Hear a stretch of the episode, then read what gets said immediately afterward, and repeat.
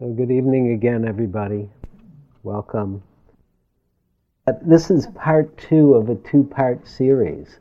And part one, uh, a two part series on sexuality, sex in the Dharma. And so you missed the foreplay? I hate to say that. no. I'm sorry. um, what, what you missed was an overview that I tried to offer that gave um, talk from Buddhist uh, teachings, myth, uh, sutra, uh, Vinaya, um, story, um, and and contemporary uh, Buddhist uh, mores in, in, as Buddhism met the West around sexuality, uh, from the most um, from the beginning of the Sangha with the Buddha and the Buddha's um, emphasis on leaving home and then creating rules as people um, did things that he didn't think were so helpful or conducive to awakening. And so I talked about how all the first rules were around sexuality. That the Buddha had gathered all these young men who were quite in their prime and um, and then we're doing things that he felt weren't so helpful. And so teachings around sexuality in terms of monastic tradition, and then teachings around sexuality in terms of uh, the Mahayana, the uh, Zen tradition, more uh, um, pro uh, sex positive um, uh, experience of sex or inclusion of sex, uh, characterized by the poem. Um, I don't have it right here, but it's basically um, observing the moon at midnight, solitary, uh, quiet. Uh, I saw, I knew myself completely, no part left out.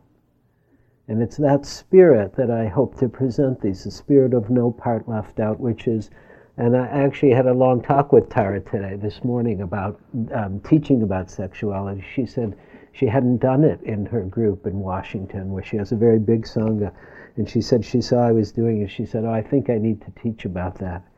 So, um, so we were talking about it and this kind of um, um, acceptance and the um, suffering that is around sexuality, etc., etc., which I'll say more about. I, I talked a little bit about contemporary teachers in the West, Suzuki Roshi, Sasaki Roshi, Mahasi Sayadaw coming, um, and then the flavor uh, in the insight meditation uh, community culture. And I ended with the story of my first kiss, which I'll repeat again for those of you who weren't here. Um, because I wanted to include it because I believe, let me, I'll tell this story and then I'll tell you why I include it, which is I was pretty young, uh, maybe five, I think four, right around four or five, and I was outside late at night, late being like nine or nine thirty in Detroit, on a, a, a hot summer's night, humid, a little sticky, thick. The the air is thick. It's actually it's really nice if you grow up, and it's kind of sensuous. The the humidity and the sun was setting, kind of you know reddish black sky very beautiful. And I was playing with this little girl who um, I didn't know. I'd met her that day. And um, um, she had red curly hair, really carrot top red. And she was eating this um, tomato. And the tomato she had picked from her garden, and it was really this ripe tomato. And she was eating it like an apple. And I'd never seen anybody do that before. I'd always seen cut tomatoes or eaten cut. And I said something to her, and she, she offered it to me to try like an apple. And I went and bit into the tomato, and as I was biting into it, she kissed me. and it was beautiful. And it was magical. It was mysterious. I'd never been kissed. I didn't even, you know, I kind of knew adults did that, but I didn't know that I would get kissed in, in that way. It was different than your mother kissing you or your father kissing you wasn't wasn't the same, and it was it was lovely. And I start again with this story. I repeat this story because I want to continue with the, story of my sex life, as it were, um, um, with my second kiss. which happened a few years later.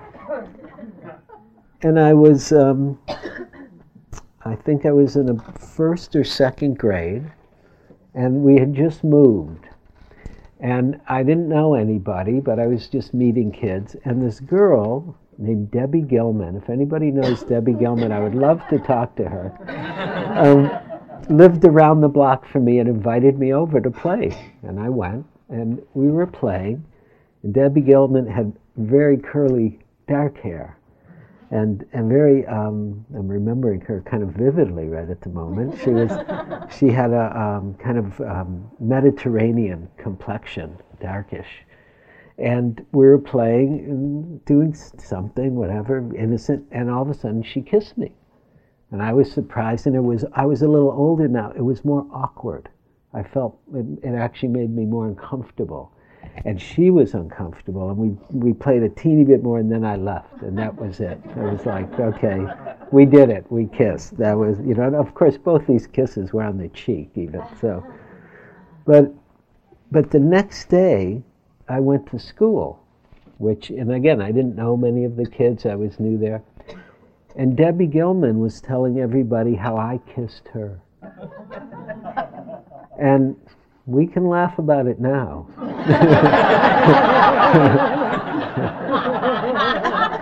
but I wasn't laughing at the time.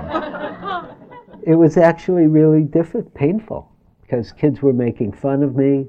You know, it was like, you know, oh, you kissed Debbie Gilman, oh, da da da, you know, that kind of stuff. Boys were making fun of me.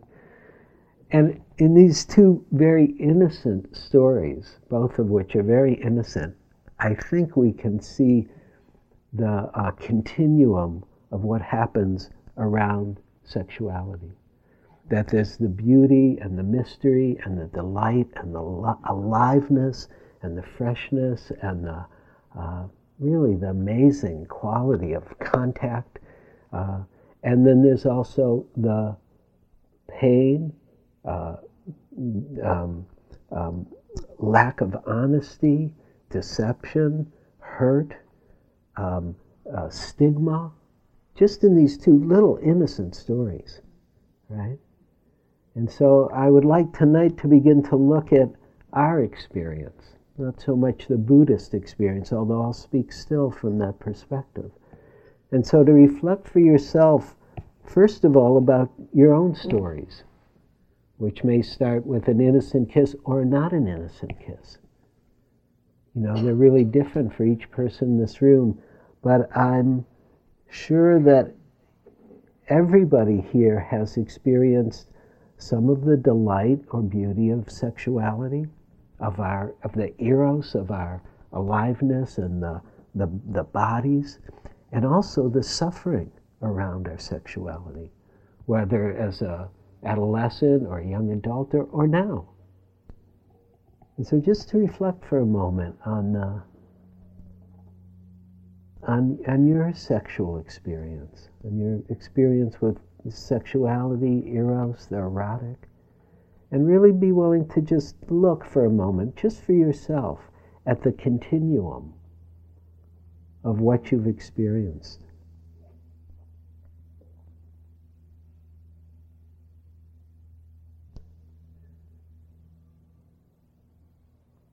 Hmm. Does anybody not find some continuum of pleasure and pain, beauty and hurt, um, delight and um, confusion or pain or difficulty? Is there anybody who doesn't find that continuum? Okay. So, the koan that I read last week, again, I'll read it for those of you who weren't here, from the Zen tradition says, In order to know the way, the, the Buddha way, the Dharma way, in perfect clarity, there is one essential point you must penetrate and not avoid. The red thread of passion between our legs that cannot be severed. Face up to the problem since it is not at all easy to settle. You must address it directly without hesitation, or retreat, for how else can liberation come? And so, this question of addressing our sexuality, this realm of life which um, seems to be there from birth, this, uh, and so I'm including both the most obvious kind of sexuality, but our sensuality, our aliveness, our um, the aliveness that we express just by being embodied that the, the whole world expresses the grasses and the trees, or the deer that come by, or the turkeys.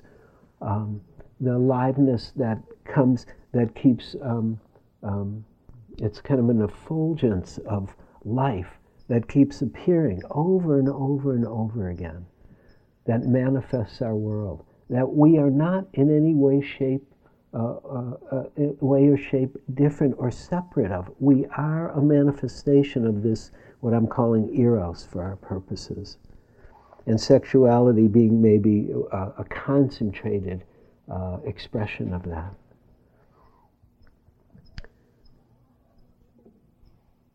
And the joy and sorrow of this expression, how much um, pleasure there can be, how much goodness, but also how much pain, how much suffering comes, how much attachment can come.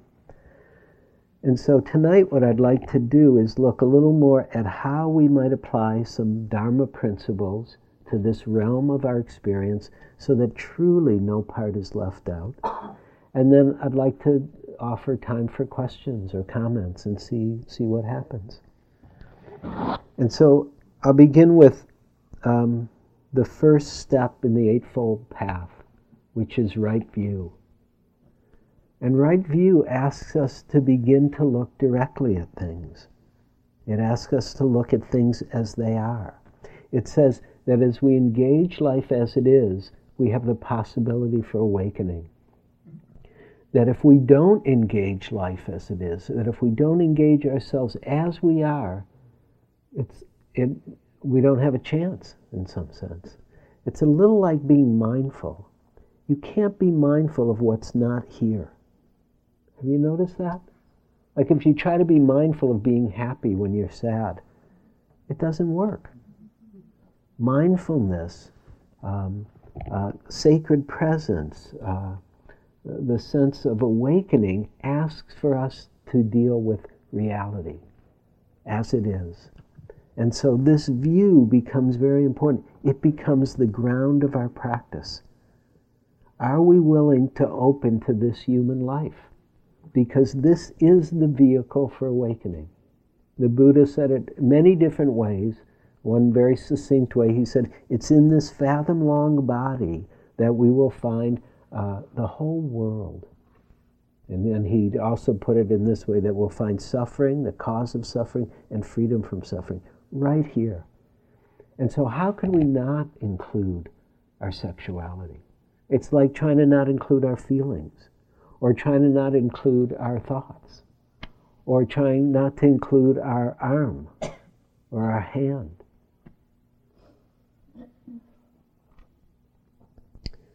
And the way this is put in the tantric tradition, which tantra means web or weave and really bringing everything in, is that one must rise by that by which one falls. Does that make sense? One must rise by that which one falls. And so we fall around sexuality. Anybody here not fallen around sexuality? I mean, it's just seems to be part of the terrain of learning about sexuality, of discovering sexuality, of navigating a life of different stages of being sexual. You know, it's different at 12 and 15 and 20 and 30 and 40 and 50 and 60 and 70 and 80 and 90. It keeps changing. It's alive, sexuality. Um, so, this view, this capacity to look directly is important. This is from a friend of mine who was writing a little bit about sexuality, Zen friend, my friend Albert Cutchins. he said, I see that I've been shy. Oh, he said, I always thought I had an open minded attitude towards sexuality and an open minded attitude towards practice. I see that I've been shy about looking at the two together. I've com- compartmentalized. I think of sex as the richest, most transcendent common human experience. And for many people, that's how we see it that it's one of the richest human experiences. And, tra- and it has this transcendent quality. I believe it's one reason why human beings really like sexuality. Um, he said, but when it comes to practice, sex is a hindrance, an obstacle, and at very least, a distraction. And I think many of us have had that attitude or that split in some way, shape, or form. Um, you know, the teachings on retreat, if you go on a long retreat, are if, you know, lust comes, and it's generally talked about as lust, then you note it and go back to the breathing. Note it and go back to the breathing. Um, there's not, there's rarely, I have never heard a talk on sex at a retreat. And people have a tremendous amount of sexual energy on retreats. Not all the time, but at certain stages of practice or certain stages of retreats, sexual energy can be quite strong. It's very normal. Never, I've never heard a talk on sexuality. I've rarely heard a talk on sexuality at any of the um, classes. I don't know if Jack's done one in a while. Um, you know, I've, I've just started to do these talks in the last couple years. So, our willingness to first align with right view, to be able, willing and able, have the capacity, have the presence, the balance of heart and mind to begin to turn our attention towards our sexuality, the sexuality of others, honestly and directly. This is from uh, Daphne Merkin, who wrote, Everyone lies about sex more or less.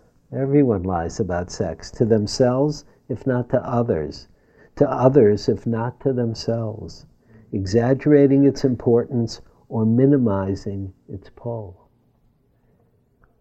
And you could reflect for a second. I know as a teenage boy, lying about sex is just what you do. There's, you know, I can't. I, can't, I would love to meet an enlightened uh, young man who just told the truth. At least not when I was growing up. Maybe I, maybe it's different now, but I doubt it. and and our own willingness to really look clearly. I'll say one thing personally, um, that especially as I've gotten older a little bit with sexuality, what I found one hindrance is really being willing to look directly at sexuality now as opposed to how it's been. But really willing to look at how is it now. And, and that means um, partly um, looking at the aging process, but it, even um, more for myself, it meant not holding on to how it was. And by that I mean um, uh, I'm married, and um, sex in, in a long term relationship has its own pluses and minuses, like any kind of sexuality, or its ups and downs, or um, its you know joys and sorrows. But um, trying to hold to some standard instead of opening to the way things are now. And I mention that here, I'll hopefully talk a little more, because the real life of sexuality like in any life, is always opening to what's happening now, not how it was or how it, how it could have been, how it, it was and it should be again. So that, um, and this is a, what I feel is a really beautiful Dharma principle, is not letting our knowing get in the way of our not knowing. And, and that's what I mean about aging with sex. As one you know, when one is, you know, whatever it is when you've started having sex, whether it was 12 or 20, and then in those first years, there's a lot of sense of discovery, of discovery, of discovery. And then at some point, well, you know it. You, you know the terrain, you know, I know sex. that knowing is a hindrance. And I and um, I want to be a little careful here. They have a beautiful saying in Zen. They say, "Not knowing doesn't mean you don't know," because it doesn't mean we don't know something. And we may have a richness, a maturity around our sexuality or being involved with others sexually, but we don't let that maturity um, veil the immediacy of the moment. We can, it can, we can draw from it as necessary or as appropriate, but it doesn't block the aliveness of now. And I'm a little bit jumping ahead, and I'll jump around a little bit. That principle of the aliveness of now, which is throughout the Dharma, is another principle that we, we w- might want to consider in terms of our sensuality and our sexuality. This is whether you're being sensual or sexual by yourself, or with a long term partner, or, or somebody the first time. What blocks are being present, awake, in the moment? relaxed. And often there's a tremendous energy with sexuality. And so we want to bring our, the principles of mindfulness, of kindness, of really being present with that energy. Not simply being swept away, although maybe it, the, the razor's edge is being swept away and not swept away at the same time. Because if it's too, um, you don't just want to reflect on sex. Right. I mean, it's, that's not exactly the essence of it. Here, it's okay to reflect on it. So, but I'll go back to view. So, so view how we think about it. You know, if we think if there's a lot of judgment around sexuality, it's hard to be open to the reality. There's a lot of fear, it's hard. And so we want to see those things. We want to see our conditioning so we can begin to work with it to liberate ourselves, to liberate our sensuality, our the life force. Um, view in the Buddhist teachings conditions our intention. So if our view of our sensuality, our, our um, sexuality is, very embracing, is very accepting, also that view has to include the sensuality, the sexuality of others. Um, I mean, has anybody here ever walked around in the world and realized that everybody you see has sex? Anybody ever have that thought? Yeah, my teacher. I mean, it's everybody does it, basically. Um, how do we think about other people? How do we include other people? What's our view? Do we see them as objects? Do we see them as something to satisfy us? You know, what is the view we're holding? Do we see them as beautiful or sacred or um, m- mysterious and delightful? Do we see them to be um, do we see sexuality, our own and theirs, as a form of worship or just a form of satisfaction? What's our view? Because that view will condition our intention. And our intention about, will then condition how we act. So if our intention, if we begin to view our practice as very broad and big, then we will intend to um, to practice in this realm. We will see this realm and we will enact that intention. We will see the realm of sexuality as a realm of practice.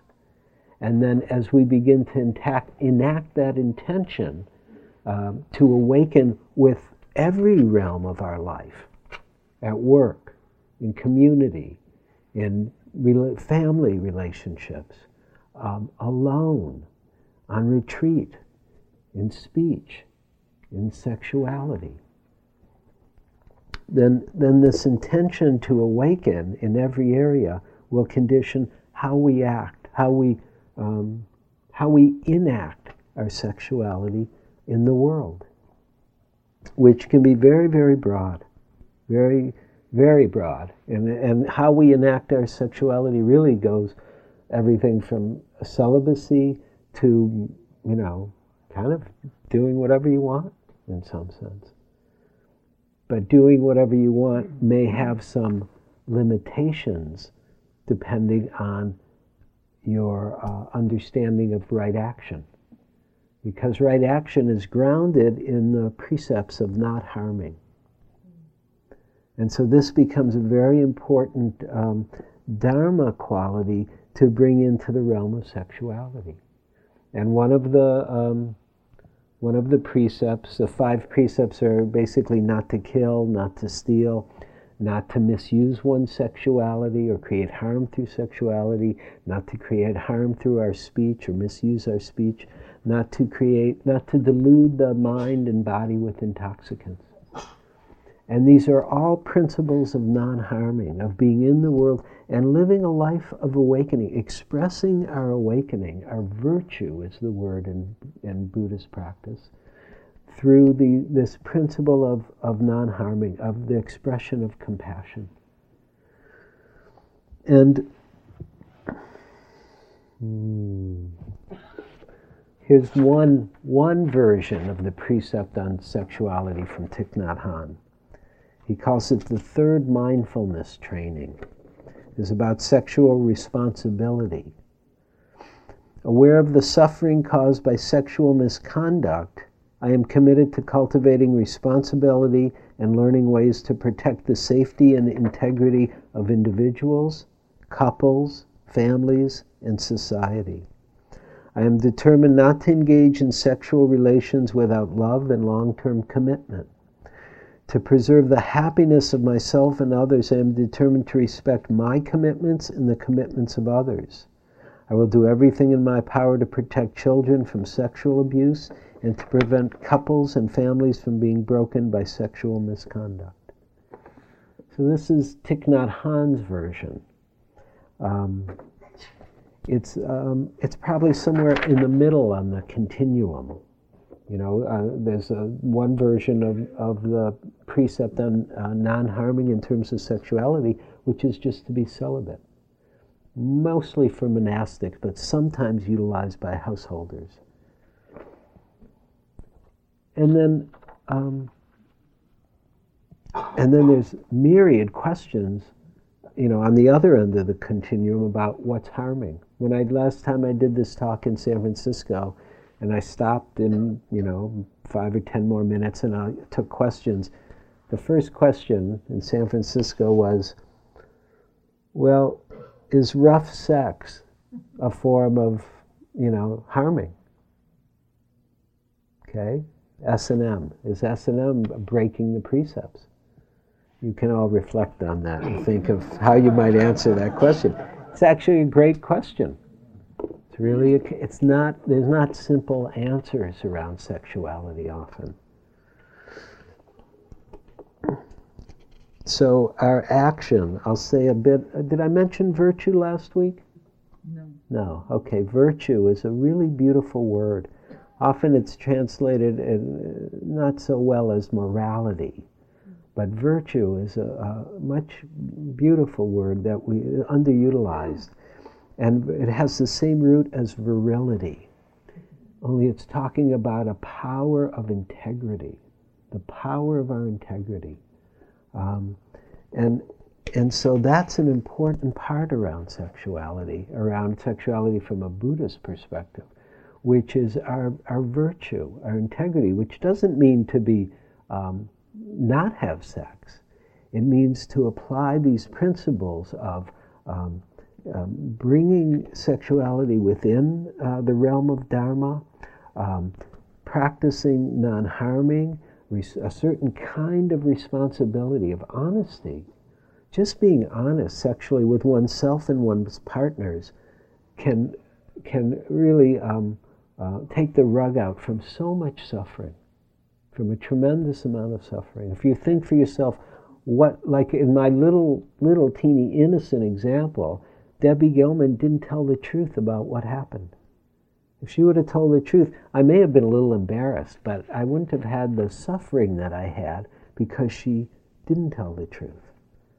And you might consider for yourself when somebody didn't tell you the truth, which can be a very great suffering, or when you didn't tell the truth.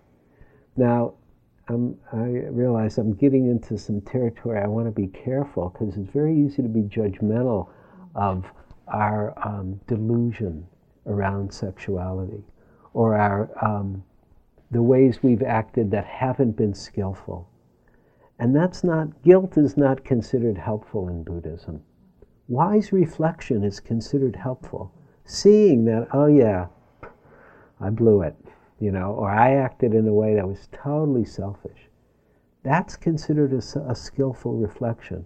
But like, oh, I'm a horrible person, I did this and I'm feeling guilty for the rest of my life, that's actually not considered skillful because it doesn't free you. It is not compassionate. Uh, I would, one time I remember hearing Jack talk about sexuality. He said, Who here hasn't made a fool of themselves around sexuality? Or who here hasn't done something, you know, in terms of wrong speech or selfish around sexuality? Most of us have. So let's not invoke the judge here. Let's invoke kindness as the way, as another Dharma principle in terms of working with our sexuality or our, our sexual history. So, in non harming, a simple version of the precept is I vow not to misuse my sexuality. And Reb Anderson talks about it this way. He says, if we turn away from our passion, then we freeze and are harmed. If we just just act from passion, we may harm others. What we need is intimacy intimacy with ourself and others, real intimacy, intimacy that has respect, that has kindness, that has care. And then I don't know the form your sexuality will take. Might be by yourself, it might be alone, it might be celibate. Uh, it might be with one person for the rest of your life, it might be with more than one person.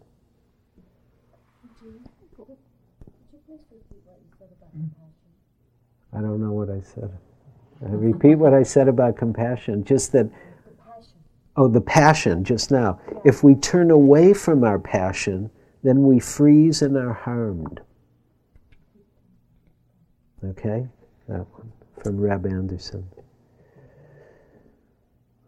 So, hmm, I, as there's always a lot more to say about sex.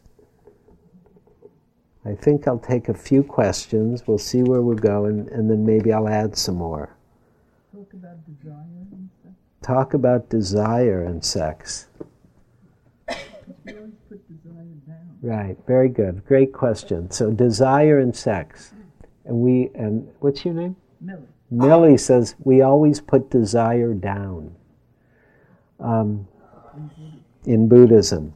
And there is, is a, a, is a certain focus on desire and looking at desire and understanding the um, way desire leads to attachment. And so desire is um, sometimes viewed very pejoratively or at, at least gingerly, right? Watch out for desire. Um, now, desire can be its own path, as anybody who's read Rumi knows, right? Um, the, what may be interesting for us as we begin to look at our sexual desires and that deep is what is that? To really allow it. So, one way I might consider it is not to think negatively of desire or pejoratively of desire, but what does it mean to uh, be mindful of desire? What does it mean to bring it in fully? What does it mean to let it rip in a contemplative sense? And when I say let it rip, this is my own personal little guideline on retreat. Let it rip means not to suppress and not to act. It's a little bit the razor's edge of practice. Not to deny, not to repress, not to suppress, but not to but to really see what is that energy and that energy at least what i've seen at root is always pure even it can be very diluted for quite a while and so in that way we can begin to liberate our desire Now, in terms of sexuality, there's desire. The, the flower moves towards the sun. You ever notice that? Whichever window you put the flower in, it, it starts to turn towards the sun. It's the eros of life meeting the eros of life. And we're part of that, and we're going to express it. And partly our desire is part of that, especially in our sexuality. Are we at the mercy of our desire? That, that, that brought raised eyebrows from Melly, you know, like, oh yeah, I know that one. And that, that may be the, the key piece in terms of harming and not harming. And in terms of both ourself, you notice, just reflect for a minute about have you ever been hurt by your own desire? And then have you ever hurt others through your desire? And then if it's a, the appropriate situation, then desire is beautiful. Other questions or way in the back. Let's see if we can get you a microphone. I can really. That's okay. Um, in, uh, in the book Autobiography of a Yogi, uh, Yogananda talks about his, his father uh, only sleeping with his mother for the purpose of procreation, uh, which I kind of interpret as that he held that very sacred. He held it what? Very sacred. Yes. And uh, I can't say, you know, after watching uh, birth of my three three children, Right. it was such a, a thing of magnificence Mm-hmm. that that kind of connection hasn't crossed my mind as well. Mm-hmm. I was just wondering uh, what your thoughts were on that. Why, why do you wonder? Um,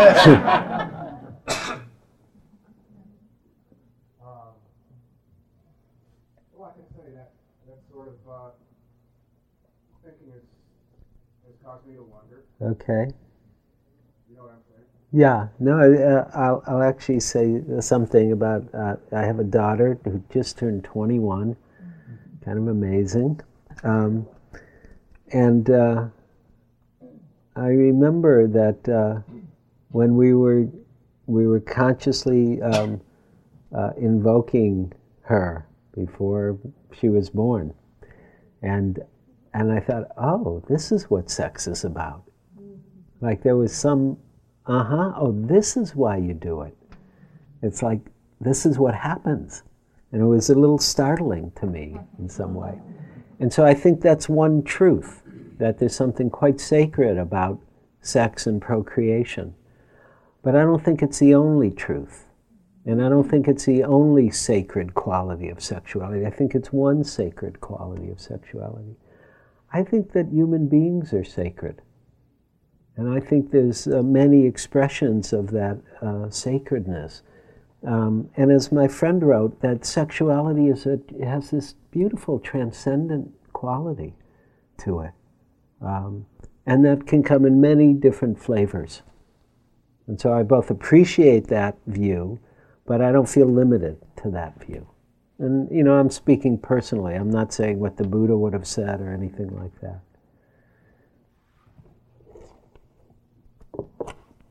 Please. Hmm. Um, I wonder if you can talk a little bit about possessiveness and sexuality with one's partner because um, I've definitely had a variety of experiences where uh, I felt very threatened by the sexual energy of my partner, um, and he, he's felt very threatened by mine. And although we don't act on it Mm-hmm. uh, except with each other, it's definitely become like a, a derisive force at times. Um, and if anything, I find it um, destroying intimacy. So, uh, any words of advice on how to deal with that specific issue because it's Okay.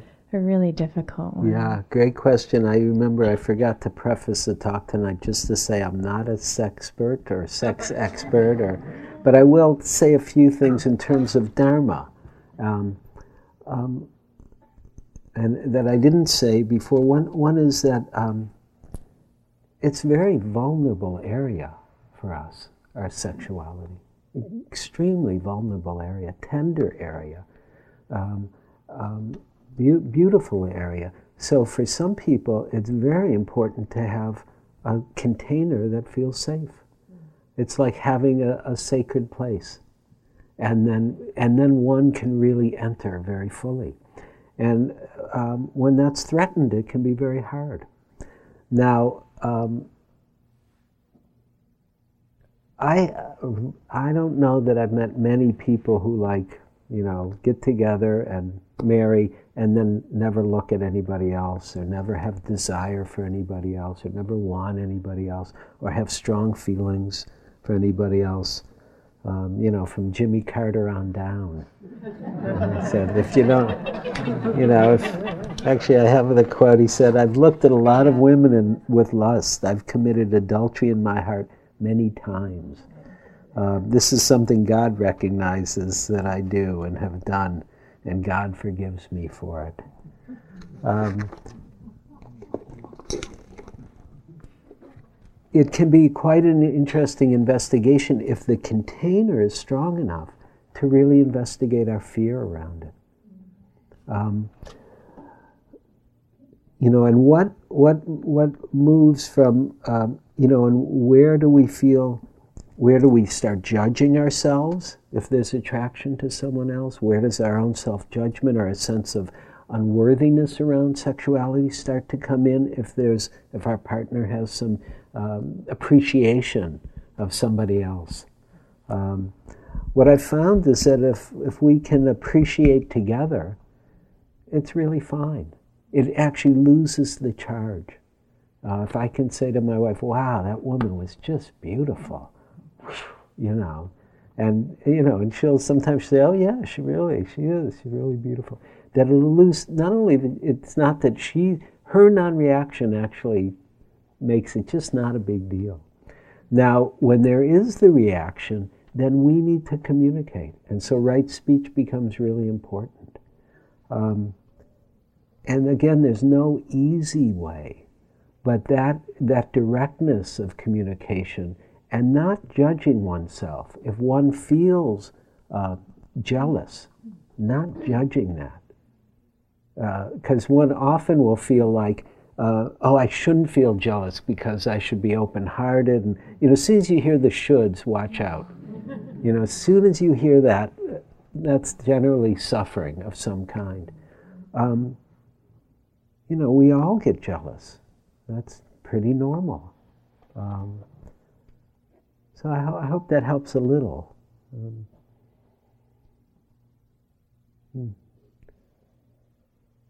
what I've found too is that as relationship can deepen, this is for those of us who are in long term relationships, as relationships deepen um, and the trust becomes deeper, then it's just not such a big deal, especially if we feel like the person's not going to act on it.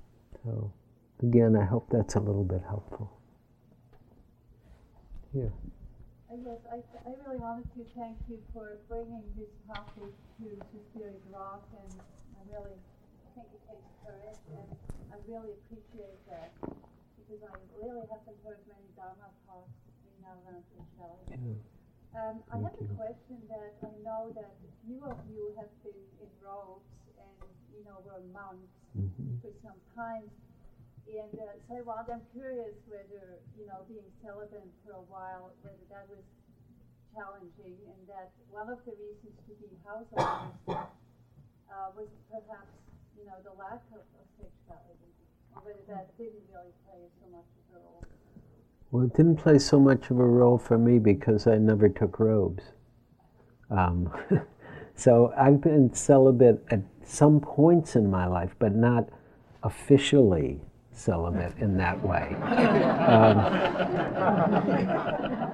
um, and I'm, I'm just reflecting a little bit about some of my friends who've taken robes. Um, loneliness, a certain kind of deep loneliness in terms of contact, um, that played some, some part. Um, but also it's, it's, it's karma. Who's drawn and who's not. And I want to say something here about monasticism and celibacy, because celibacy is really a viable option in terms of enlightened sexuality. And some of the freest people I know, in terms of their sexuality, are celibate. They enjoy their sexuality, they can enjoy other people's sexuality, they just don't act on it. And, and they're kind of, and they're juicy. They're juicy people. They're not dry. Uh, and I mean that quite, quite sincerely. And actually, I'll just say Ajahn Amaro is an example of that. What a sweet, juicy, warm guy. And he, he can, um, you know, I've, I, I don't know if I should say this. I've seen him flirt a little bit. And, you know, he enjoys. He enjoys. But he doesn't act on it. Or um, uh, David Steindl-Rast, the Christian uh, contemplative, who's just a living heart, really, juicy heart. He said this, something to this effect. Um, he said when he realized that contemplative life mean, meant he was going to love everybody, he realized he was either going to have to sleep with everybody or be celibate. and he thought it'd be a little less complicated to be celibate. but it doesn't stop the love and the, and the eros, the eros of life. And so for us at different stages in our life, I know some young people who who take vows of celibacy in their life for a year or six months or, you know, a couple years, or um, adults, you know, older, 30, 40, 50, you know, who take vows of celibacy for a period of time, just to see what, what's that like. To not act on that energy, but to allow it very fully and to bring it into the realm of awakening and let it, let it, uh, have its. Um, oh, I got. A, I'm thinking of Tsoknyi Rinpoche. He always talks about the juice of life. The, you know, let it moisturize you. It's like moisturizer. He says, um, jouissance in French. That you actually don't need to act on it in order to feel it fully, to let it rip. And so celibacy becomes a very viable option if one has this view and understanding and then action. Okay. Okay, so then what happens to the person after they decide they no longer want to be celibate? Do they suddenly become less enlightened? No. So I'm not saying celibacy is equal with enlightenment. I'm saying celibacy is one form of practice around sexuality. Um, Did any know of, young people who took vows of celibacy, then decide to not be celibate anymore? You know? Oh, absolutely. So how did that incorporate into their life? Um, I think from the um, I'm thinking of one person very uh, that what happened was um, there was a slightly different relationship. There was less compulsion around sexuality. There was more um, uh, um, um, consideration in terms of enacting one's sexuality and then enacting it very fully when one does enact. Um, so it's not to cut off, but it's really to bring it into this realm of non harming much more because the person had really harmed themselves and others before they did that. Does that, does that clarify a little bit? Good, thank you. Here. Yeah. Oh, I, I just wanted to share. I, I happened to listen to a KPF show, and it was on sexuality, and there was a woman, a counselor in, in these, uh, and and she she decided to be she wants she wants never be monogamous anymore. And she what? Doesn't want to be monogamous uh-huh. anymore, and and her book was the ethical slut. Uh huh. And and it was it really touched on, on a really good level, so people are interested in so uh, he's recommending a book called The Ethical Slut, which, which, I've heard of, but I don't know anything about, so I can't say anything either way.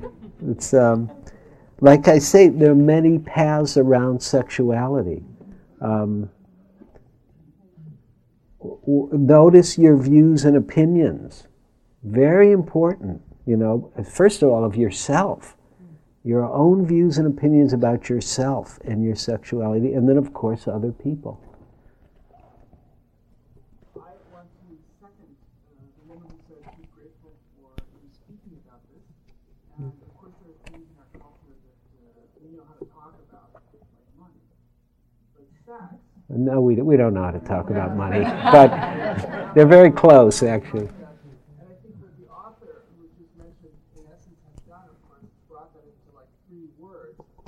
Uh, I work with children, and uh, you know, the truth is that researchers who work with children and childhood sexuality have commented in our culture we don't even have words to teach children that are not pejorative or negative about sexuality. When I hear you speaking about sexuality, I'm delighted that you're doing that. And at the same time, I'm very cognizant that it's hugely abstract hmm and that the word celibacy, you know, just pushes everything in that direction. Mm, really? And, uh, Okay, you that's know, interesting to hear. are cultural dimensions to being a Buddhist teacher hmm in a country with a Puritan legacy, Mhm. which we, of course, all are encumbered with, whether or not we ever Mhm. went to England. hmm right. Basically, I want to just ask you to wrap up. Uh, you know, obviously, every tradition, you know, is limited in all sorts of different ways.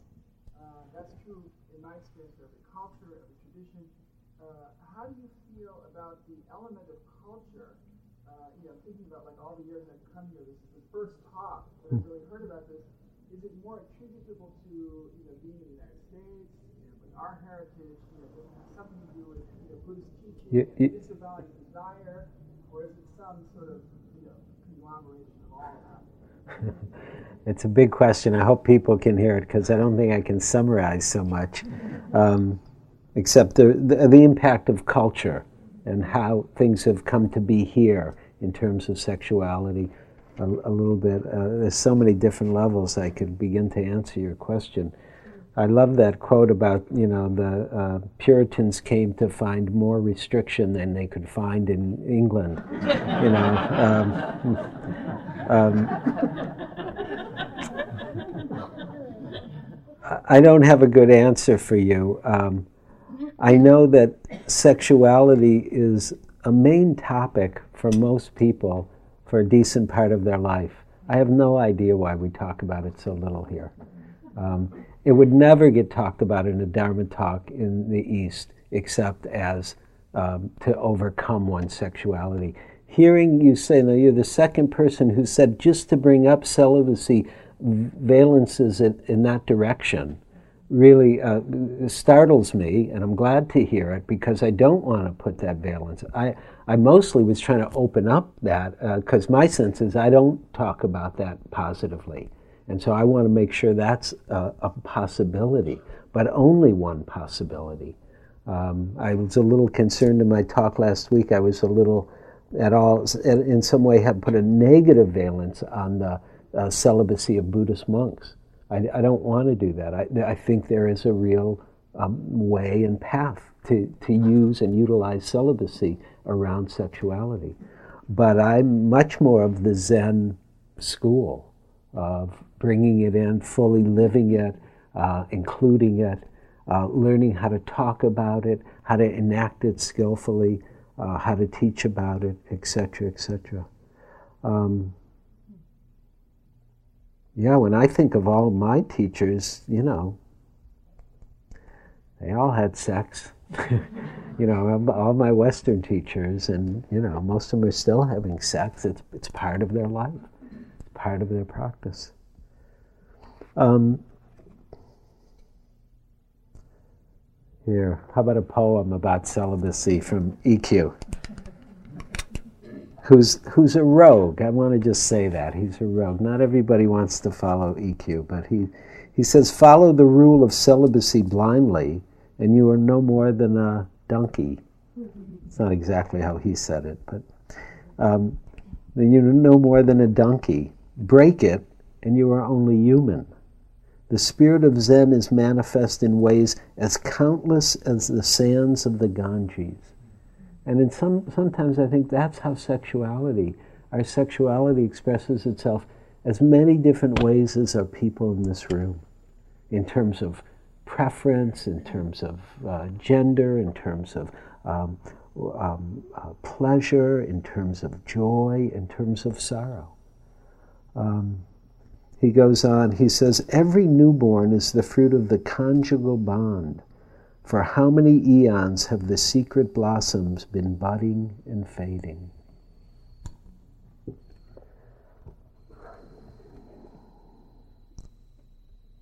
You know, I teach sometimes, uh, or, or, one summer I got called into US, uh, uh, USF in San Francisco to do some upward bound programs.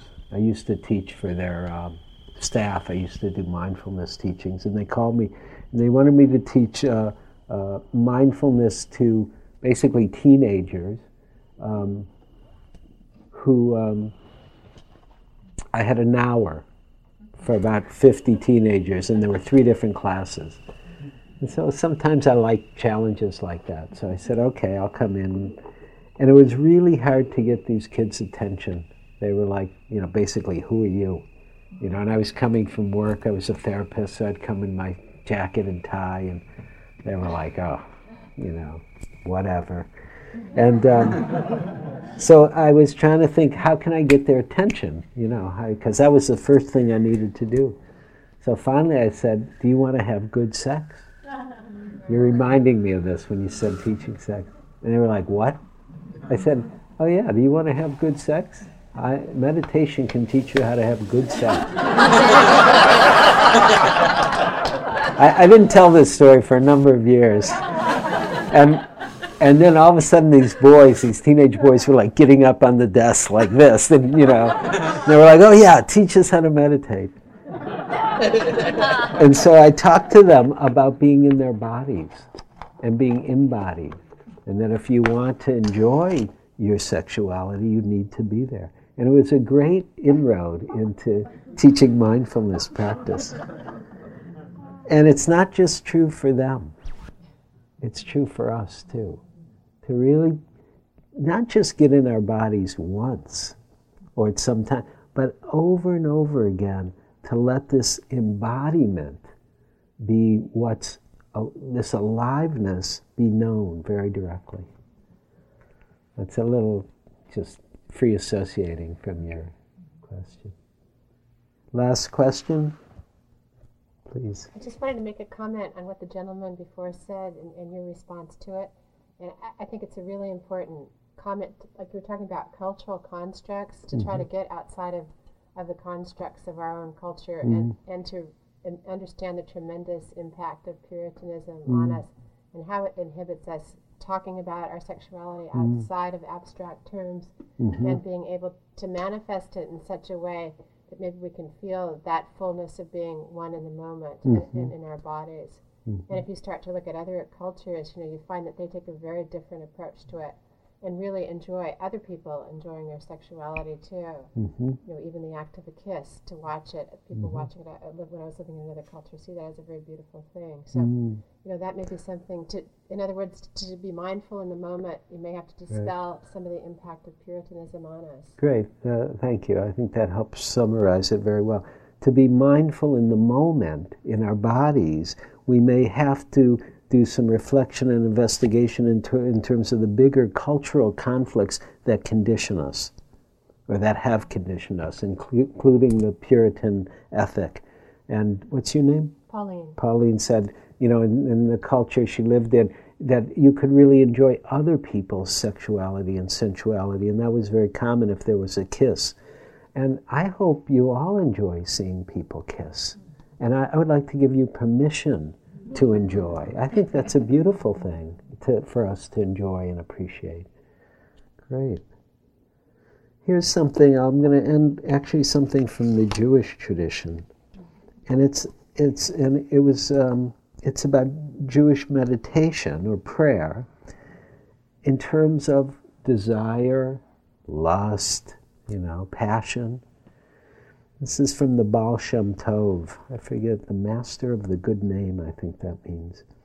Who said, when you are praying, or we could say meditating, and you have the thought of a beautiful woman, or a beautiful man, or beautiful whatever turns you on, when you have the thought of a beautiful and lust comes. Such a thought comes to you begging to be raised, begging to be raised. And you raise it by saying, Oh, where does the beauty, where does the charm, where does that delight, where does the attraction come from?